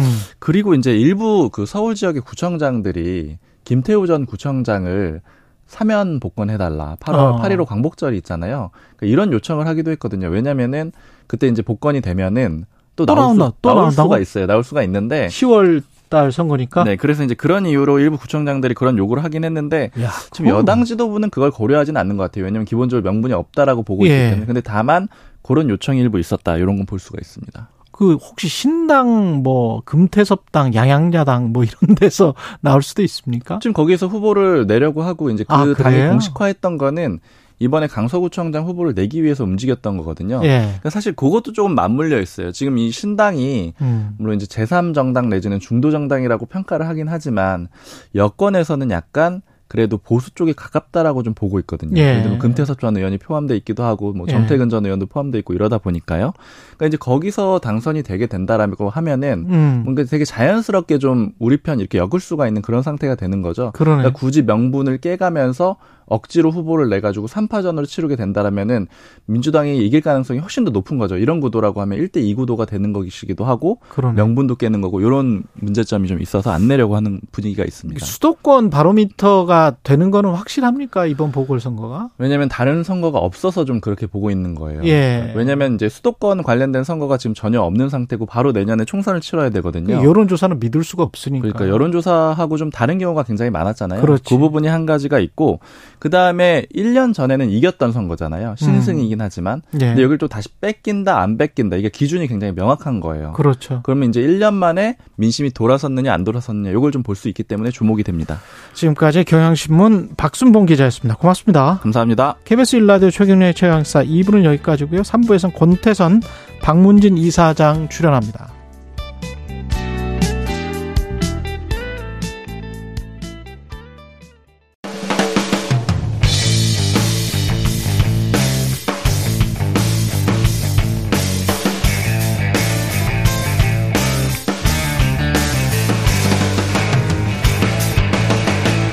최경영의 최강 시사. 네, 방송통신위원회가 MBC 대주주인 박문진 권태선 이사장과 김기중 이사의 해임 절차에 착수를 했고요. 이상 어, 어떻게 봐야 될지 오늘과 내일 연속으로 인터뷰를 진행할 텐데요. 오늘은 방통위가 해임 절차를 밟고 있는 당사자 권태선 박문진 이사장의 입장 직접 들어보겠습니다. 안녕하세요, 이사장님. 예, 안녕하세요. 예. 일단 그 해임 처분 사전 통지서가 송달이 이미 됐죠. 예, 제가 사, 7일날 받았습니다. 예. 어, 보시고 어떻게 생각하셨어요? 아유, 뭐 이거 정말 그 무도하기가 짝이 없다라는 생각이 들었는데요. 예. KBS 수신료 그 분리 조치를 취할 때도 어떻게 이렇게 하나 싶었는데 그 이상인 것 같습니다. 예. 그러니까 절차도 또 그 근거도 없이 마구잡이로 진행하고 있다라는 느낌이 들고요. 그 범죄와의 전쟁에서 그뭐 그런 대사가 있다 그러던데 예. 내가 깡패냐 여부가 중요한 게 아니라 예. 내가 너를 깡패라 그러면 깡패다라고 했다는데 지금 어. 꼭 그런 식으로 진행하고 있는 것 같습니다. 예. 절차나 근거가 어, 빈약했다. 절차적인 문제는 어떤 절차적인 문제가 있었습니까? 그 뭐 저의 그, 그 해임 겨- 안을 그저 상정하는 뭐 그런 것도 사실은 긴급안건으로 상정하려고 그러면 긴급안건의 요건을 갖춰야 되는데 예. 그런 것들이 있었는지 모르겠습니다. 김현 음. 의원이 그 나중에 그날 그 안건 상정할 때 뭐 어떻게 됐다라는 것들을 설명하는 것들을 들어보면 도대체 이게 왜 긴급 안건으로 상정해야 되는지 알 수가 없고 네. 사실은 또 인사 문제라는 거는 긴급 안건으로 상정할 수 없다라는 것이 대법원 판례라는 그 우리 이사님의 바- 그 증언도 있더라고요. 예. 그러니까 그 자체가 사실은 위법한 절차에 의해서 한 거고 또 저에 대한 그 해임 네, 그 요건이라고 해임의 사유라고 들어놓은 것들이 다 제가 이사장으로 재임할 때 이루어진 일들이 아니고 그 이전에 이루어진 일들. 그러니까 어. 제가 이사장이 되어서는 그것을 뭐 수정하거나 또 보- 저기 고치도록 했고 또 네. 보완한 그런 일들을 주로 다 이야기를 했더라고요. 근데 방통위는 경영 감독 부실이다. 뭐 아니, 그러니까 이미 겨, 겨- 과거에 문제가 있었던 거를 바로잡는 게 어떻게 경영 감독 부실이라고 얘기할 수 있는지 좀 이해가 안 되는 상황입니다. 근데 만약에 여하튼 무조건 해임하겠다. 방통위가 이렇게 나서면 박문진 이사 구성이 크게 바뀌는 거죠. 바뀌겠죠. 지금 뭐 저하고 김기중 이사를 목표로 삼고 있는데 예. 두 사람이 해임되면은 아마 지금 뭐 그, 그, 그분들이 원하시는 분으로 오면은 5대4가 되겠죠? 어, 5대4. 네. 여, 여야가 5대4 네, 구도가 예. 되는데 그 다음에는 어떻게 되는 겁니까? MBC 사장이 바뀌는 겁니까? 그 경영진을 교체하려고 들겠죠? 그럼 MBC 경영진 바꾸고 난 다음에는 MBC의 보도랄지 프로그램에 영향을 미칠까요? 지금 당장은 저희 그 MBC 구성원들을 저는 믿기 때문에 예. 당장은 뭐 그런 일이 일어나지 않으리라고 생각하지만 음. 아, 2008년 이후에 우리가 생생히 목격하지 않았습니까? 그 예. 10년 동안에 이루어진 일들이 다시 재현될 거라고 어, 뭐 상상할 수가 있죠. 네. 근데 그게 박근혜 정부, 문재인 정부 때 가- 그냥 계속 동일한 대법원 판결이 나왔거든요. 그렇습니다. 예. 그렇습니다. 해- 그러니까 해임 음. 절차나 이런 것들이 좀 부당하기 때문에 그 정도까지 해임을 할 일은 아니기 때문에 KBS든 MBC든 이사 사장과 관련해서는 다 부당하다라고 대법 판결이 반복적으로 나왔잖아요. 그 그런데 그 지금 저 이에 대한 해임 사유는 비슷한 지금 비슷하지도 않고 그것보다도 훨씬 취약한 근거를 가지고 지금 아. 해임을 하겠다고 하는 거니까 예. 이건 뭐 나는 우리 법원이 상식적이라면 음. 이런 상황을 용인하지 않을 거라고 생각합니다. 청취자분들이 잘 모르실 것 같아서 방통위 검사가 하나 한- 하나 있고요. 네. 지금 갈래가 음. 하나가 또 감사원 감사가 있거든요. 네. 이게 뭐 어떻게 진행되는 거죠? 아, 감사원의 감사는 이제 국민 감사라고 국민 감사. 그러니까 해서 그 일반 시민 뭐 300여 명이 요청하면 그걸 저기 감사원의 그 국민감사 청구 심사위원회에서 의결을 해가지고 감사를 할 수 있는데 예. 사실은 그 청구를 한 주체도 지금 이 공영방송을 흔들고 있는 뭐 공정 언론 연대인가 하는 아, 그런 거기에서 그런, 그런 단체들이 한 것이고 아 거기에서 한 거군요. 예. 또그 감사원의 그 가- 국민감사 실시 결정을 하려면 그것에 대한 처분의 근거가 있어야 되는데 그렇죠. 근거가 사실은 없습니다. 그래서 저희가 아 그 이 감사원에 대, 대해서 그러니까 음. 이 국민 감사를 실시하려면 부패 방지법 72조에 따라서 그 공공기관의 업무 처리가 아, 불법이거나 음. 그러니까 법령을 위반했거나 아니면 그 부패 행위가 있어서 공익을 현저히 해야 한 경우에 할 수 있다라고 되어 있거든요. 예. 그런데 저희는 그런 것이 없기 때문에 감사원에다가 우리가 무슨 부패 행위가 있고 무슨 법령 위반이 있는지 알려달라고 여러 차례 요구를 했습니다. 음. 근데 답이 없어요. 그래가지고 답을 제대로 못합니다. 그러니까 부패 행위가 있었다는 게 아니라 있는지 살펴보려고 한다. 뭐 이런 식의 답으로 해- 해서 그건 사실은 그 기본 요건이 안 됐는데 감사를 실시했다라는 것을 자인하는 거잖아요. 예. 그래서 저희가 행정소송을 제기했는데 행정소송 1심 재판부에 그첫 재판부의 그 변론기일에 제가 나갔었거든요. 예. 재판부 재판부도 감사원이 왜 감사를 실시했는지 그게 적, 적법한 근거가 있는지를 제시해야 되는데 지금 그걸 소명하지 못하고 있으니까 음. 꼭 그걸 소명하라고 그렇게 요구를 했습니다. 재판부도 그렇게 이야기를 했는데. 네. 예.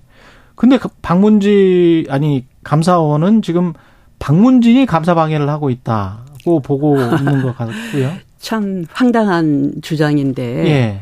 감사를 방해했다라는 것이 음.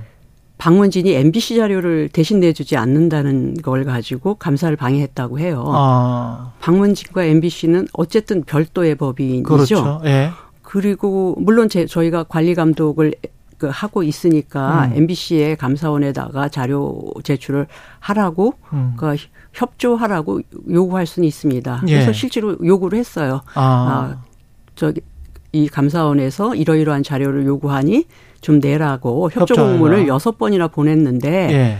MBC가 안 냈습니다. 예. 그러니까 감사원법에 따르면 그 감사원은 제3자에 대해서도 자료 제출, 제출을 요구하거나 음. 또 출석 조사를 요구할 수 있습니다. 음. 그럼 그런 그런 법이 있으니 우리를 통하지 말고 그럼 음. 직접 그 감사원이 그 MBC의 자료를 받아라. 우리는 예. 우리 거 우리가 가지고 있는 거는 다 냈으니까. 예. 그렇 그렇게 얘기를 했고 그게 감사 감- 방해예요? 어, 그, 그, 그랬더니 감사원이 MBC하고 관계사에 이미 자료 제출하라고 다 요구했거든요. 예. 그러면 됐지 왜 저희한테 감사 방해라고 그러는지 도저히 이해할 수가 없지 않습니까? 그럼 감사원이 수사 참고 자료라고 지금 검찰에 넘겼다는데 뭔가를 그거는 그러니까. 뭐, 무슨 자료를 넘겼다는 거죠? 그러니까 뭐 제가 감사 방해를 한 혐의가 있다라는 거로 아마 넘겼을 것 같은데 예. 수사 자료 수사 참고 자료를 넘긴다라는 건 사실은 어, 고발을 하거나 그렇죠. 또뭐 수사 협조 요청을 하거나 음. 하는 것보다는 낮은 단계잖아요. 그러니까 그렇죠. 범죄 혐의가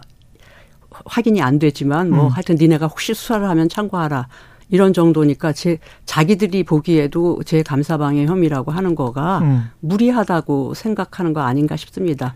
왜냐하면 제가 그, 문, 그 사람들하고 예. 그 8월 3일 날 가가지고 이제 그 조사를 받지 않았습니까? 그때도 저한테 물어본 게 이 감사방해 혐의하고 뭐 공공기록물법 위반 뭐, 뭐 네. 이거 가지고서 계속 물었는데 그때 제가 그 저 감사관한테 물어봤어요.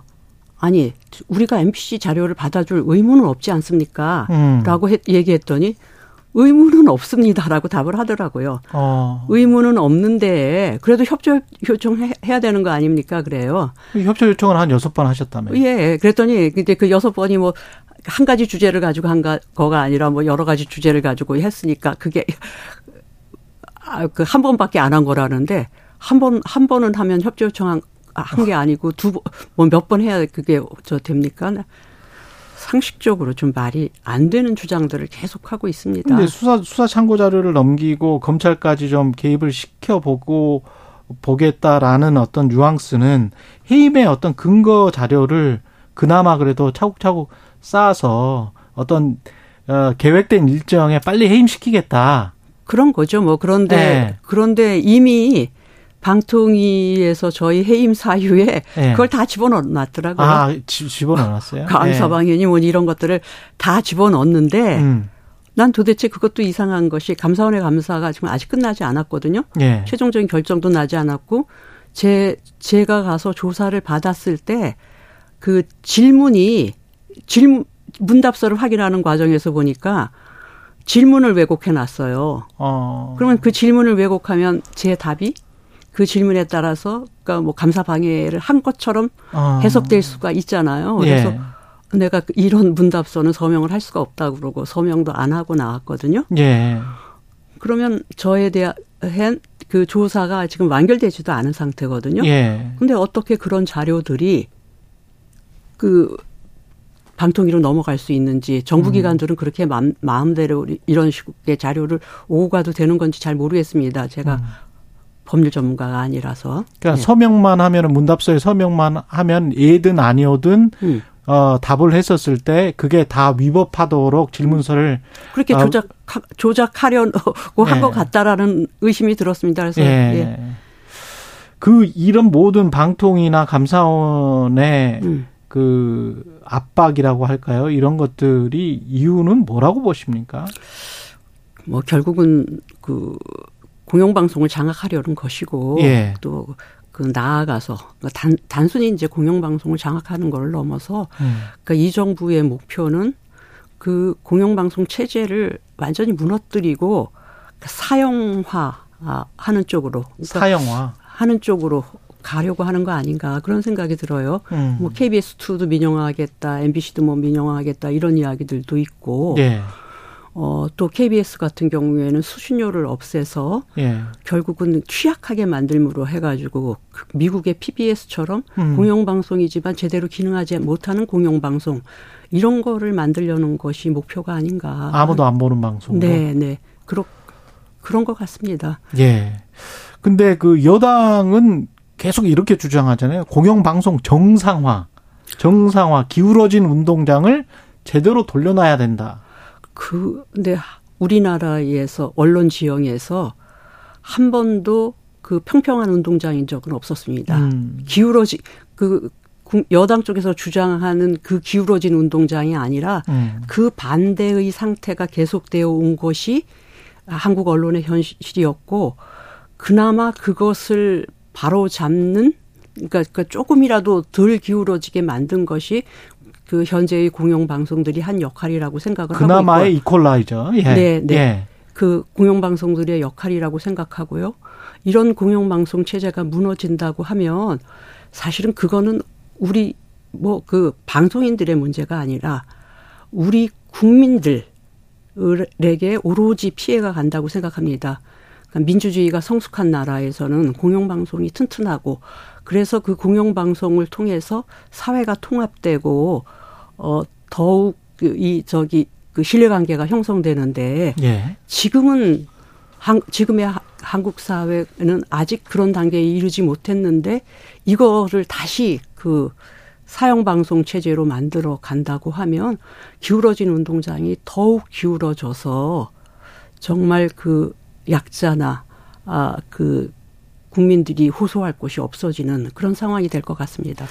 정권 교체기마다 계속 반복이 되고 있는데요. 근본적으로 해결할 방법은 없겠습니까? 이런 공영방송 흔들기는? 아 저는 뭐 가장 중요한 거는 뭐 지배구조 체제를 바꾸는 것밖에 없다고 생각하는데요. 예. 어, 권력기관이라든지 정, 정치권이 그 공영방송의 이사선임에 개입할 수 없는 구조를 만들어서 정말 시민의 의견을 대변하는 그런 분들이 공영방송의 이사진이 되고 그, 그 이사진들이 경영진들의 그런 책임 경영을 확실하게 할 수 있도록 보장해주고 음. 방송의 독립성을 지켜주는 그런 시스템이 되어야 한다고 생각을 하는데 뭐 민주당이 만들어 놓은 그 지배구조 개선 법안은 부족은 하지만 그래도 그 방향성은 어 음.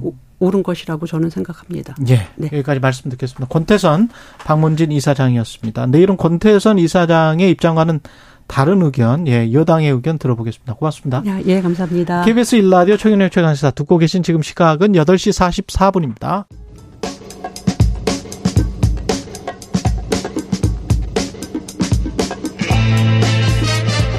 네, 우리가 접하는 뉴스의 태초부터 지금까지 뉴스 일대기를 쫙 살펴보는 시간.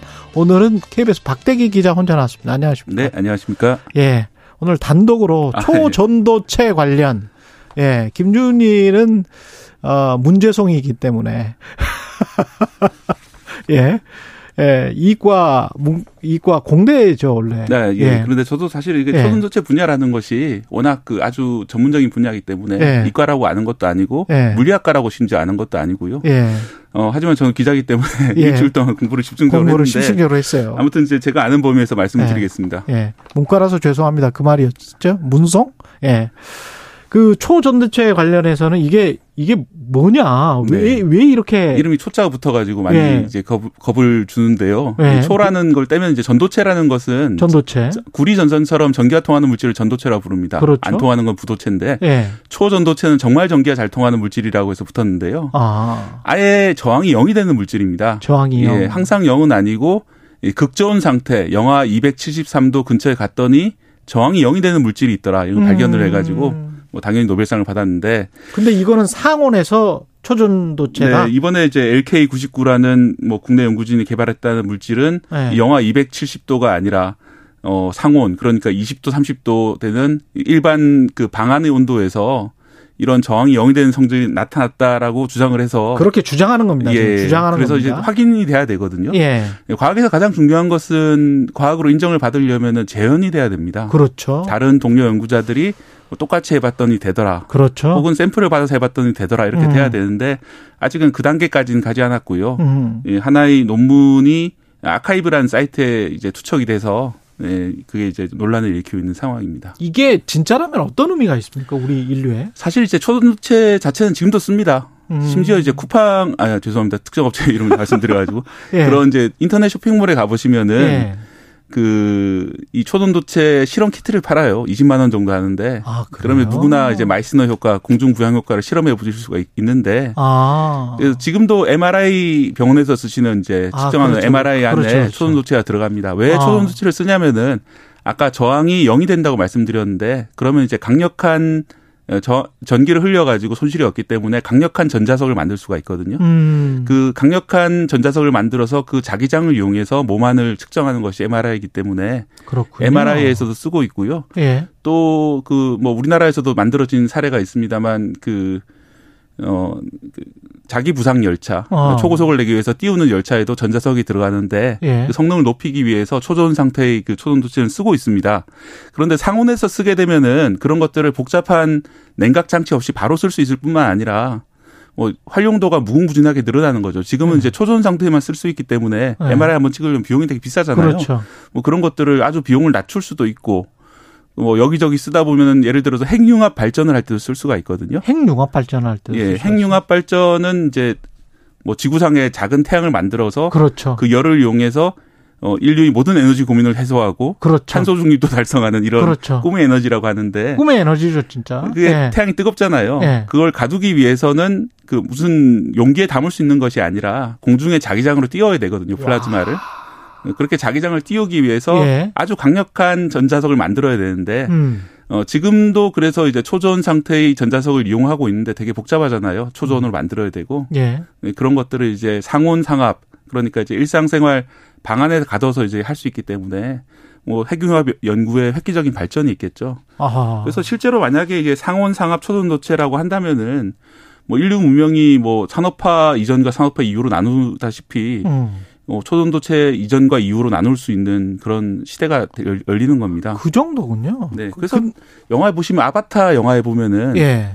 그 평화롭게 나비족들이 살고 있는 그 별에 인류가 침략해 가지고 막 뭔가를 채굴해 네. 가거든요. 그렇죠, 그렇죠. 그게 이제 언옵테이늄이라는 물질인데 네. 설정상으로 그게 상온 초, 초전도체예요. 아 그래요? 예, 그래서 설정상으로. 구, 예, 그래서 굳이 거기까지 가서 그걸 이제 캐낸다고 하고 아그그 그 부족들을 죽이면서까지 예, 예. 할 이유가 있었던 거네. 예, 그 정도로 이제 그 모든 이제 이 분야 연구하시는 분들은 수십 년 전부터 거의 100년 전부터 계속 연구해 왔고 아. 그래서 아무도 하지 못했던 건데 이번에 했다고 하니까 이제 화제가 되는 어, 거죠. 어떻게 만들었다는 거예요? LK99가 이게 초전도체라고 이제 주장을 하는 건데 예, 납하고 구리를 이제 특정한 온도에서 예. 이제 합성을 이제 수시간 동안 도자기 굽듯이 아. 아주 고온에서 이제 했더니 이런 특성이 나왔다. 나온 물질이 결합된 물질이 AK99인데 예. 그 물질이 측정해 봤더니 상온 초전 도체가 맞다라는 주장을 한 거거든요. 음. 근데 이런 주장을 했, 는데 여기에 대해서 물론 이제 관련된 이론도 발표를 하시고 했는데 예.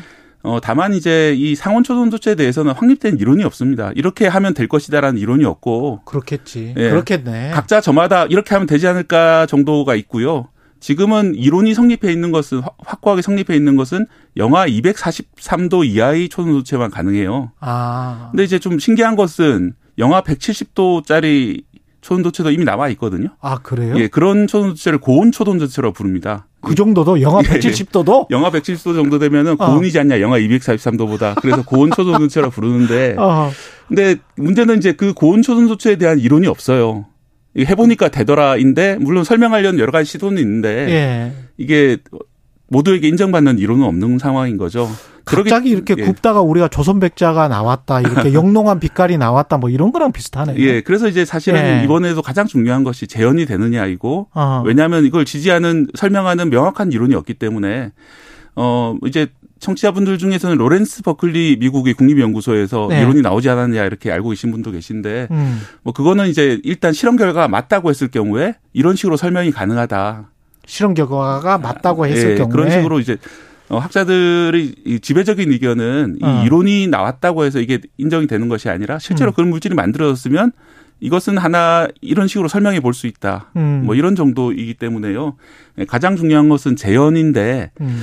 현재 전 세계 여러 기관에서 재현을 지금 계속 시도를 하고 있거든요. 이 LK 99에 대해서. 예, 왜냐하면 예. 이제 여기 참여하신 학자분 중에는 그 상당히 이제 좀 학계 평판이 괜찮은 분도 계시기 때문에 어. 그래서 이제 재현을 실험을 해보고 있는데 아직까지는 어 이게 초전도체가 맞다라고 확인할 수 있는 확정할 수 있는 그런 재현 결과는 나오지 않았습니다. 근데 뭐 부정적으로 보는 결과들도 뭐 이, 나온 것 같더라고요. 미국 네. 메릴랜드 대학교 응집 물질 이론 센터 예. 가 LK 99에 대해서 슬프게도 우리는 이제 게임이 끝났다고 본다. 초전도체가 아니다. 네. 이 이렇게 이야기를 했는데 이쪽에서 검증한 게 맞을 수 있는 겁니까? 아니면 틀릴 틀릴 수도 있는 겁니까? 어 여기 여기서 이 그분은 직접 검증하신 건 같지는 않고요. 아, 그래요? 중국 베이징 대학에서 나온 어, 실험 결과 연구 결과를 보고 아마 평가를 하신 것 아, 같은데. 그래요? 어, 중국 베이징 대학이라든지 예. 아니면 인도의 국립연구소라든지 여러 음. 곳에서 이제 실험을 해봤는데 안타깝게도 거기서 나온 물질에서는 소수의 특성이 안 나오더라. 특성은 아. 두 가지를 보시면 되거든요. 하나는 저항이 실제로 0이 되는가. 음. 뭐 그걸 관측을 해보면 되잖아요. 저항을 그렇죠. 찍어보면 되는 거고. 예, 또 하나는 어 반자성이라고 해서 아, 여러분 그 초전도체 영상 보면 많이 나오잖아요. 뭔가가 그 위에 떠 있고. 그렇지. 예, 보통은 이제 밑에가 초전도체가 위에가 자석인데 아무튼 예. 이제 자석이나 초전도체가 위로 뜨고 어 그게 이제 위에서 막 돌아가기도 하고 뭐 이렇게 고속 부상 열차 뭐 예. 이런 거 있잖아요. 예, 네. 그런 느낌을 주는 그런 예. 그런 현상인데 그걸 이제 음. 마이, 마이스너 효과라고 합니다. 음. 그 주변의 자기장을 밖으로 다 튕겨내는 그런 성격인데 아. 이 초전도체에서 가능한 것이기 때문에 뭐 그런 현상이 관찰이 되는지 실제로 이제 그리고 자기장을 측정해 볼 수가 있거든요. 예. 자기장을 측정했을 때 그런 이제 완전한 반자성이 나타나는지 이런 것들을 검, 검증을 하게 되는데 두 가지입니다. 그러니까 완전 반자성이 나타나는지 또 하나는 저항이 0이 되는지인데 어 지금까지 이제 좀 그래도 이름 있는 기관 중에 어 이 관련해서 유일하게 긍정적인 측정이라고 한다면은 중국의 이제 화중과기대학이라는 곳에서 어 반자성 반자성은 측정을 했다 라고 이제 밝혔어요. 두 가지 특성 중에 하나 하나. 예. 근데 다만 여기서도 저항이 0이 되는 것은 측정을 못 했거든요. 반자성이라는 거는 뭐죠? 반자성이라는 거는 이제 주변에 자기장이 딱 걸리면은 예. 그 내부적으로 정반대의 자기장이 걸려서 음. 주변 자기장을 밖으로 밀어내는 현상입니다. 그래서 예. 이제 이 물질이 공중에 뜨게 되는 것이거든요. 예. 그래서 이게 어 지금까지 나온 거는 아무튼 그 두 가지 모두를 충족하는 결과가 없기 때문에 음. 아직은 검증 중인 단계인 것이고 음. 아까 이제 그 메릴랜드 대학 같은 경우에는 베이징대에서 해보니까 이거는 반자성도 완전 반자성도 없고 어, 저항값이 0도 아니다 이런 결론이었기 때문에 예. 이 결과를 보고 말씀하신 건데 뭐 다른 데서 혹시나 둘 다가 충족되는 결과가 나온다면은 예. 이게 실제로 맞게 되는 것이죠. 예. 하지만 아직까지는 그런 결과는 나오지 않았다는 게 지금까지 상황입니다. 그 불나방처럼 또 테마주에 뛰어드시는 분들 있을 것 같은데 그거 진짜 어, 과학적이지 못한 방법이죠. 예, 그런데 뭐 사실 꿈을 가지고 이제 주식을 사시는 거기 때문에 제가 뭐 사지 말라고 이렇게 말씀드릴 수는 없고요. 예. 다만 이제 저는 첫날 이제 주식이 오른 거 보면서 아 저거 위험한데 생각은 했거든요. 근데 또 폭락했죠. 예, 근데 그때 뒤에 그- 예. 그게 폭등을 했어요. 그래서 예, 폭등을 했어요? 예, 역시 저는 돈을 못 버는 이유가 있구나. 아, 어제는 또 했었습니다. 폭락한 것. 예, 어제는 또 폭락을 했고 그렇습니다. 예. 그런 거 하지, 그런 거 하지 마십시오. 예. 예, 아직까지는 기다려봐야 되겠습니다. 예. 관련해서 아직까지는 기다려봐야 되겠고, 오늘 말씀 감사드리고요. KBS 박대기 기자였습니다. 고맙습니다. 예, 감사합니다. 예, 8월 9일 수요일 KBS 일라디오 최경련의 최강시사였고요. 내일 아침 7시 20분에 다시 돌아오겠습니다. 고맙습니다.